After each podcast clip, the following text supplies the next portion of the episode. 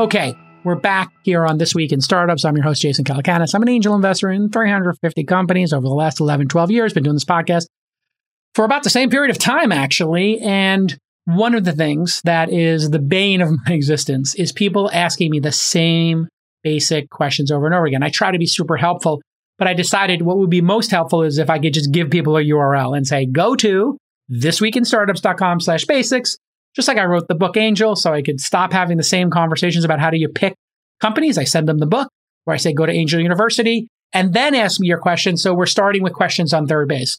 Well, here we are. I wanted to do that for legal, accounting, HR, marketing, all this stuff. Uh, so we started the Startup Basics series. It's gone incredibly well. And uh, one of the great reasons it's gone so well is we have a series of providers that we use kind of on our short list. Uh, when we fund a company, they'll say, Hey, I need accounting, I need legal, I need this. We give them a short list. Hey, here's people we trust. Uh, and one of those people we trust and we work with all the time is Scott Orn. He is the chief operating officer of Kruze. You can visit them at kruzeconsulting.com slash twist. Welcome back to the program, Scott. We've been going through all these basics again this year. Uh, we did stuff on end of the year, and uh, now we're going to talk today about crypto. When did crypto start hitting your customer base, and when were you start? When did you start first facing these accounting issues, and what were the first couple of accounting issues? Yeah. There was a wave about four or five years ago with a lot of the ICO stuff, oh. but that got a little crazy, a little too. It was almost like a gold rush and maybe not. I mean, there's definitely been some awesome companies and crypto tokens come out of that. But the difference now, we're seeing the second wave over probably the last nine months, year. And we're seeing like that, like blue chip serial founder, along with like really smart young people who want to get into this category. So to me, this has, this is like the next SaaS. This is the hmm. next consumer internet. This has so much entrepreneurial energy behind it. And it's pretty exciting for us. And we've got, we don't have a ton. We've been kind of tiptoeing into crypto accounting.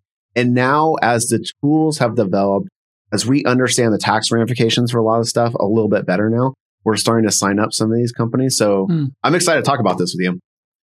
So the ICOs were a bit of a disaster. I saw that happening and I was like, gosh, knowing what I know, uh, having gotten a quick education as an investor about accreditation laws, KYC, and all this stuff, gosh, it, you break the rules at your peril. You yeah. are responsible, and not knowing the law is not an excuse or a defense against breaking it. You, as a founder, have a fiduciary responsibility to understand the law, to understand what the rules are. You can't come into the chess game and say, I didn't know the, the queen couldn't do that. And, you know, I want my queen back. No, you go to jail if you, if you screw up some of the stuff or you get a serious fine. You can be blocked from working at a company. You got to get this stuff right. Crypto, a lot of people think because you're doing something new that it, the old laws don't apply. Uh, maybe you could speak to the old laws and innovations in crypto and, and how those align. I know you're not yep. an attorney, but just in general, how you think about that.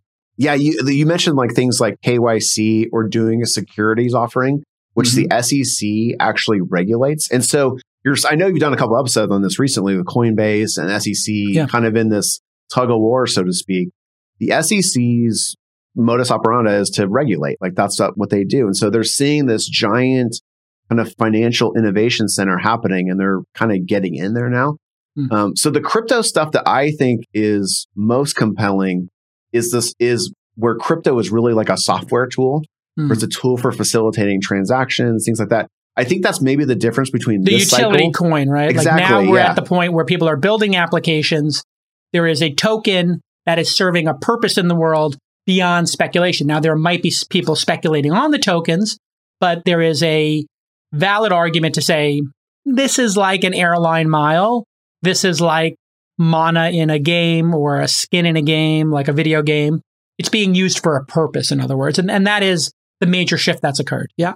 I totally agree. Yeah. You said it better than I can say it. Yep. So, what do people need to know about how to categorize this? Because I had somebody on the program, I don't remember who. Gosh, we would have so many crypto people on, but he had sold a bunch of tokens. And I said, well, if you're selling those, it's not an investment, right? He said, this is not an investment. People are going to use the tokens. They're buying them. They're saying when they buy them, they're agreeing to buy these for the purpose of utilizing them to buy time on the network, whatever it is. Yep. I said, okay, great. So does that mean it's a profit for your company? He's like, yeah, we pay tax on it. And I'm like, what, what kind of what's the tax treatment on selling tokens? So maybe yep. you could explain that a little bit. Yeah. How do you account if I sell 10 million tokens of Solana to somebody and they're going to use it on the Solana network? I'm just picking a random name out here. It's not an investment. You're not you didn't buy equity, but you're buying them to use them. So that means there should be tax treatment, correct? You're it's it's a it's a great question, and there's kind of two ways I think about this. The first, and I'm thinking about it from the company and the accounting and tax perspective. There are companies that get tokens, whether they're doing work or a hmm. company or a crypto network or pay, or paid in tokens. There's also companies that are um, buying tokens or buying crypto as a, a cash management tool, right? Mm. And we could talk about those two scenarios. But those are kind of like passive ways of, of, of participating in the crypto world. And it's the accounting treatment is actually pretty clear on that. And I can talk about that in a second. Yeah. Okay. The second component is crypto is our business, which I think is some of the stuff you're talking about. In crypto as our business, that's probably the biggest change we're seeing right now. Like so many companies are coming to us with crypto as a business. It's not a fundraising structure. It is actually the way they're transacting. Yeah. It's a currency. And when you when you're doing that and the the token is fluctuating in price and going up, yes, that can be realized or unrealized gains. You can pay taxes on that yeah. if you're swinging into profit. Probably one of the biggest for all those categories I just covered. You're, the entrepreneur you were talking to was smart and was on the ball and knew they had to pay taxes. We have a it was actually now that I remember it was it was Solana founder Anatoly uh, yeah. who was on the program and he said, "Yeah, we paid a big tax check why was this savvy for them to pay that big big tax? Because well, first of all, not paying it means you can go to jail. Jail, okay. yes, that's number one. Good. Number two, oftentimes companies are surprised when we're doing their taxes, like in March and April. They're like, "Oh my gosh, I didn't know that if I sold that crypto and realized the gain, I have to pay tax on it." And so they have and they spent pay- the money. and they spent the money, and they oh, didn't oh pay. Yeah, exactly right. And they didn't pay their estimated taxes. So they have a tax bill and they have penalties Explain what estimated taxes is. So I, yes. I sold these coins in Q2. I never paid tax on it. Now you're cleaning up my books at the end of the year and it's February 15th and I'm getting ready to get this tax bill paid. What does it mean I didn't pay my estimate?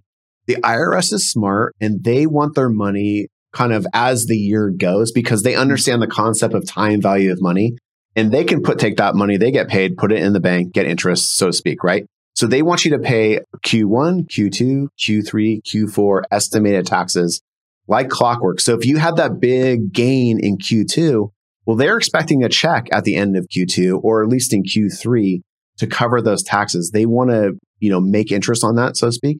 So if you don't do that, they will actually charge you a penalty at the end of the year. So in, in paying your estimated taxes protects you from the other scenario, which you just covered, which is spending the money yeah. right? Like the worst, the worst hole you never want to find yourself in is owing taxes and not having the cash to actually pay it. So estimated taxes pr- protects you from the penalties, but also just make sure you're actually fulfilling your obligations. Right. Super important. Um, okay. Now, when you're investing in these, if you sell them, it's capital gains. We all know that. Is there infrastructure yet for managing all of this because everybody talks about the blockchain. I mean, this is pretty rudimentary, and QuickBooks and you know accounting software is nothing to do with the blockchain. So, and then you have all these transactions occurring, and you know you have people who maybe are earning crypto because they put servers on a network. They get paid in crypto. If they get paid in crypto, do they owe taxes on that? Is that a profit if they don't sell it? Because it's kind of like getting paid in equity and stock dude, what's the tax treatment that's, on that? that? And that's a, let me tread carefully on that because I'm not yeah. a tax CPA. But sure. if you are making, if you delivered a service and sure. you're collecting payment for that, like revenue, yes, that would be taxable. So that's, but that's actually, you mentioned the infrastructure growing around this. That's one of the things we're most excited about. And it's allowed us to kind of get in the crypto accounting game in general mm-hmm. is essentially QuickBooks, which is what most, almost all startups use for their yep. accounting is not set up for crypto accounting. If you think about it, traditional accounting is on the bank ledger, right? Money going in and out between the bank account and someone else, right? That's why we all talk about bank reconciliations. That's how QuickBooks is set up. Well, crypto by definition is on a different ledger, a ledger in the sky, right? It's, it's, it's something you can actually evaluate, check, look at, but it's not a bank. And so Mm. what's what we're seeing is a whole new breed of accounting software pop up Oh wow. that is capable of essentially capturing those transactions off of a blockchain, letting you do just what we, you know, the usual That's accounting. fascinating. Yeah, vendor categorization, and then the the best part is inputting that or integrating that into QuickBooks because a lot of companies have a kind of normal operational business and then they've got this crypto happening over here, right? Yes. And so pulling those together in QuickBooks is Oh, really yes. important. And again, as a tax It's, CPA, it's almost like you're doing two sets of books, and then you got to merge them. Oh, what a That's disaster! exactly it. But but Ooh, believe me, it's so much better now. Like you know, we're recording this in late 2021. Six months ago, these companies were were just getting formed.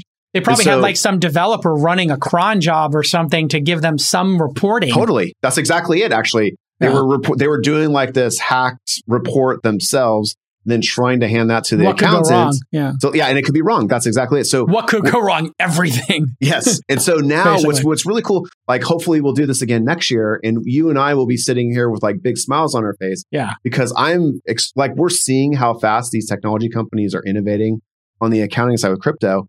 And I'm like, it's gonna be the, it'll be ready by then. It'll be so much easier for everybody. And when you mm-hmm. talk to the founders, this is like one of those like little things in the like the crypto founders in the back of their head they know this they have like kind of a weakness or it's not maybe being done right. And they want they want a good accountant. Like we talk to them they're like kind of like ask they're they're hoping we will take their business.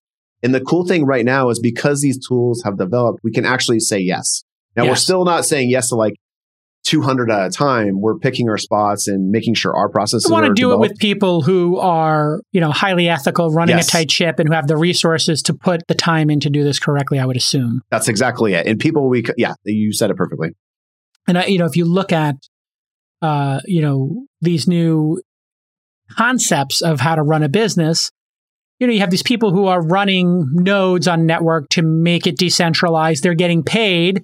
They're getting paid by the company or maybe the nonprofit that gets set up in Panama or something. There's a lot of weird stuff going on. Sometimes they create five things, putting aside the Panama nonprofit that manages uh, 300 millions in tokens that were sold, Yeah. and nobody knows who's on the board because they have security issues. Like people who work at Goldman Sachs or Amazon don't have security issues. Like they have security details for that reason. Let's put that aside for one second. When you run a company and you're paying vendors, you will ask them to sign a W 9, correct?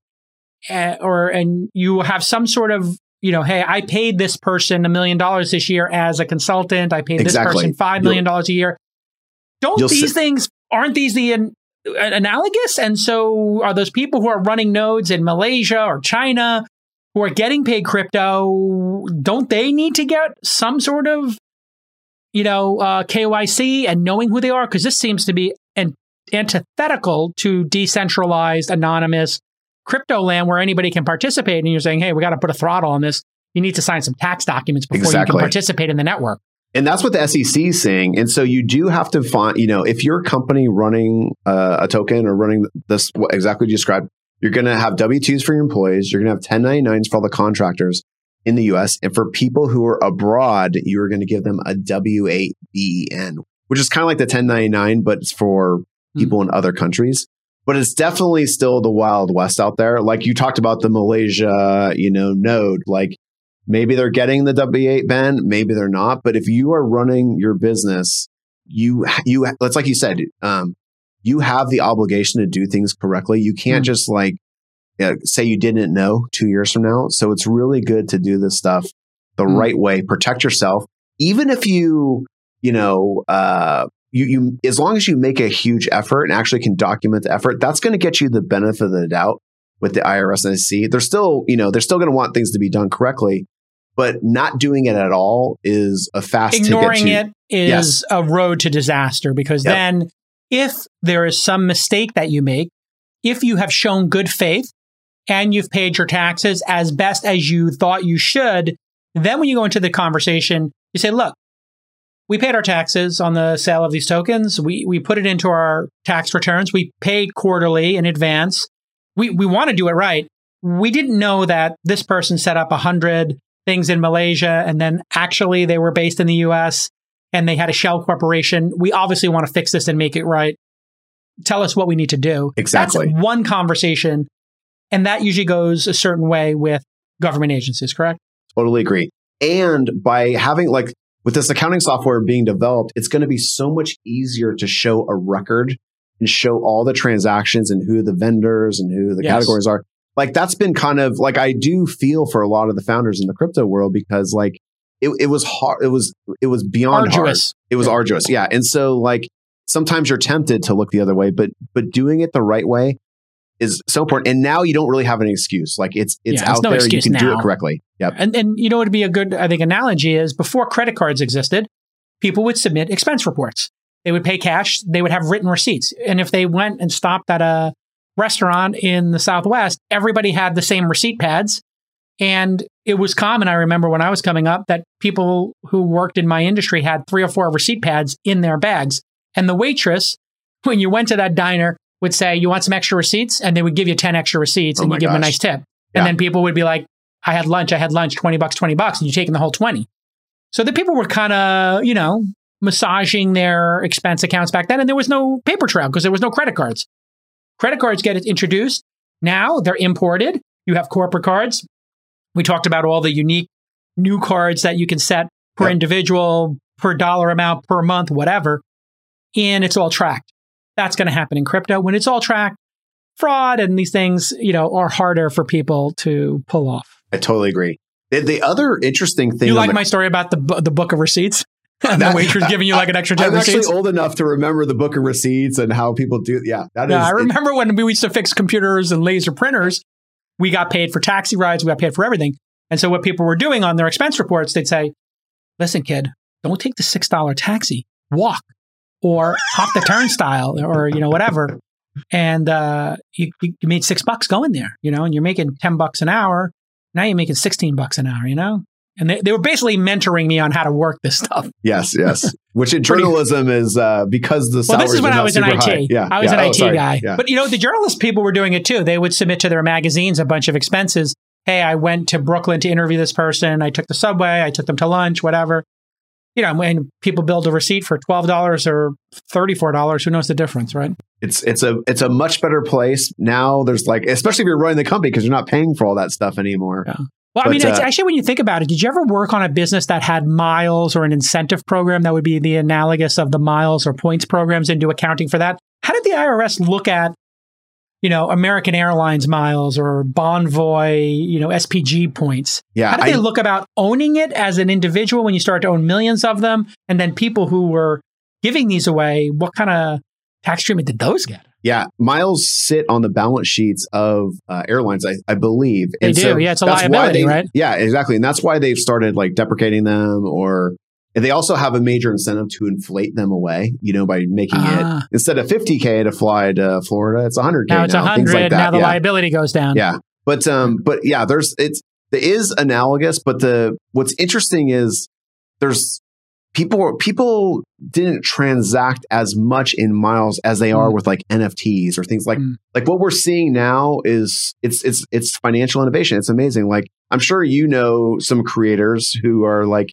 issuing NFTs and that's going to be like an annuity or a royalty for the rest of their life every time it's it's bought and sold. And that, that's what's so exciting about this. And that's that's partially what's fueling the gold rush a little bit. But Yeah. to even be able to do that like my my 2000 brain from, from when i was a investment banking analyst 2000 i never would have ever thought about any of this stuff being possible. It's why we're seeing so much entrepreneurial energy. Like people are building It's inspiring. Let's face Yeah. it. It's super inspiring to think, hey, I'm Quentin Tarantino. I don't know if you saw this story, uh, going a little tangent here, but Quentin Tarantino took seven pages of the Pulp Fiction script that didn't make it into the script. He took pictures of them or whatever, and he made NFTs that have been trying to sell them. Now, the person who owns Pulp Fiction, Miramax, which I think is owned by Disney now, is suing him saying, hey, we own Pulp Fiction. He said, well, Oh, you don't own these seven pages that I never put in the script. These are my ideas that never made it in. And so you, but he, but it is called Pulp Fiction and they own the IP for that. So now we're going to have a little court case or whatever, some settlement. But what an incredible idea that now, if you think about it, every frame of The Empire Strikes Back could be sold, and Yep. you know whatever number of seconds and frames per second could be sold as an NFT. Who knows what the rights they get for that? And Lucas gets nothing, and uh, you know I might buy a NFT of you know Boba Fett from there if I. That sounds pretty it. awesome, actually. Yeah. Yeah, I- sorry to give these ideas away for free on the pod, but you know now we've got to look at because they do say in those agreements. I remember when I was a journalist covering this, all derivative works, Yeah. Yeah. known or unknown. So when he sold to Miramax, that contract says all future, all current platforms and future ones, known and unknown in the world, and boom, those characters are going to be, you know, sold as NFTs or whatever, and the originators of them will get nothing. Yeah. Well, that that's what fueled the the streaming strike, you know, three or four years ago with the Writers Guild and all. They everyone Yes. had to work out how. But the cool thing is, this is a new revenue stream for everybody, Mm. and you hope that uh, people can actually get together and figure out how to split it and not be like so greedy they kill the the whole idea. Yeah, I mean, and people have been selling these forever. Like you can literally buy, I'm looking at right now for 35 bucks, a still uh, from a 35 millimeter print of The Empire Strikes Back. So people will buy an old print if they can get their hands on it, Yeah. cut up each cell, and make a memorialized plaque that you can put on your wall. And obviously, there's those things, those old prints wind up in people's private collections or thrown in the garbage because they they deprecate over time. So why not clip them up and give people some joy from them? Um, what what makes you nervous about crypto right now in terms of the regulatory environment or tax treatment? Are there any red flags or things that you've identified that there could be more clarity on, and that you hope to see more clarity on from either regulators or accounting best practices? And there's an accounting group that sets the like the GAAP standards and all that stuff. Have they started putting out crypto best practices yet? They have, yeah. The AICPA has given out some guidance. Some of the stuff that we could talk about is like some basic accounting. Like if you have a bunch of crypto on your balance sheet and it goes down, the Mm. guidance from those groups is to write it down. This is when crypto Mm. is not your business. This is like the people who are paid in crypto or speculating on a cash management perspective. Uh, and then the guidance, it's it's doesn't make a ton of sense, but it's an intangible asset. So they do they want you to take the write down, but they don't want you to write it up, which Mm. that doesn't make a ton of sense to me. But that is the I think the most conservative accounting guidance they're giving. That's different again than if crypto is your business. If crypto is your business, you are writing it up, writing it down. That is, you know, all taxable. So I buy a, I have 10 million in my bank account. I decide I'm going to put 1 million of my treasury into Bitcoin. It goes down 50%. I decide this year I'm going to take that loss, $500,000. I had a profit of $500,000. I'm going to try to not pay taxes that year, correct? Exactly. And we can, you can, Tesla actually does this, right? Tesla bought a bunch of crypto, They did did, very yes. well for a while, and then it went down. And so they, you can actually read their financial statements. They took see- the loss, yeah. Exactly. Exactly. So this but that's is a good super. lesson Yes. for startups in that like crypto does go down. Like we're in this huge wave right now. And the fundraising climate is so frothy that Hmm. companies that maybe were raising 5 million or 10 million before are raising 20 million.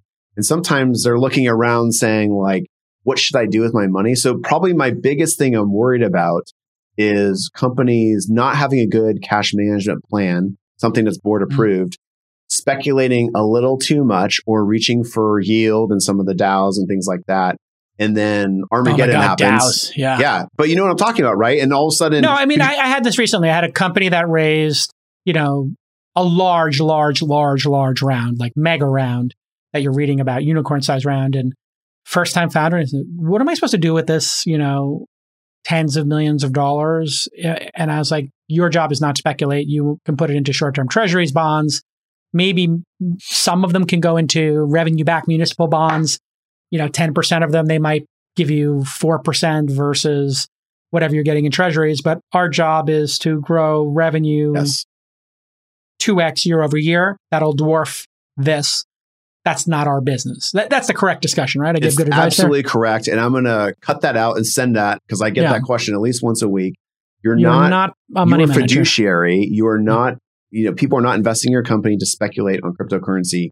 So be super careful. I know it's Yeah. tempting, especially if like inflation's starting to tick up. So people get kind of nervous and they, they feel like they need to do something. It's just not your. It's not why you were given the money. You were given the money by venture capitalists who were given the money by uh, foundations and retirement asso- uh, associations and endowments and high net worth individuals who are doing that in the other part of the portfolio, Yes, of which you yes. are five to fifteen percent of their overall mix. They don't want you mixing it up in that five to fifteen percent. They want you focused a thousand percent on that which you told them you would do, which is grow a high growth company. Period. End of story. They have exposure to crypto. They have exposure to equities. They don't need more. And and you can buy it personally if you want it. Use your personal Sure. bank account to buy some if you want exposure. If you want to dabble, go dabble. Don't use your company's bank account to do it. Definitely a bad idea. All right, listen, crypto is going to be this big open thing. We'll certainly next year when we get together and do this again in 2022, we should definitely uh, update on what's going on with crypto Yep. because I'm fascinated with these DAOs and decentralized organizations making bets. Like that's like a fund structure. How is that all going to Yeah. work? Oh my lord! I mean, nobody knows, right? It is inspirational. Like you use the exact right word. Like I'm a finance nerd. I think it's amazing. I just think you should use your personal money or money that you should be risk averse Totally. to, to or not not use risk averse money to to play in that world. I mean, NFTs is the perfect example. You know, people were like, I'm buying them because I enjoy them. And I was like, you're buying a Bored Ape for 200,000 because you really, that piece of artwork speaks to you. How many pieces of artwork did you buy before your Bored Ape? And they're like, none. I'm like, okay. So you saw this and that got 200,000, but in the last 20 years, you've never bought art. Okay. Got it.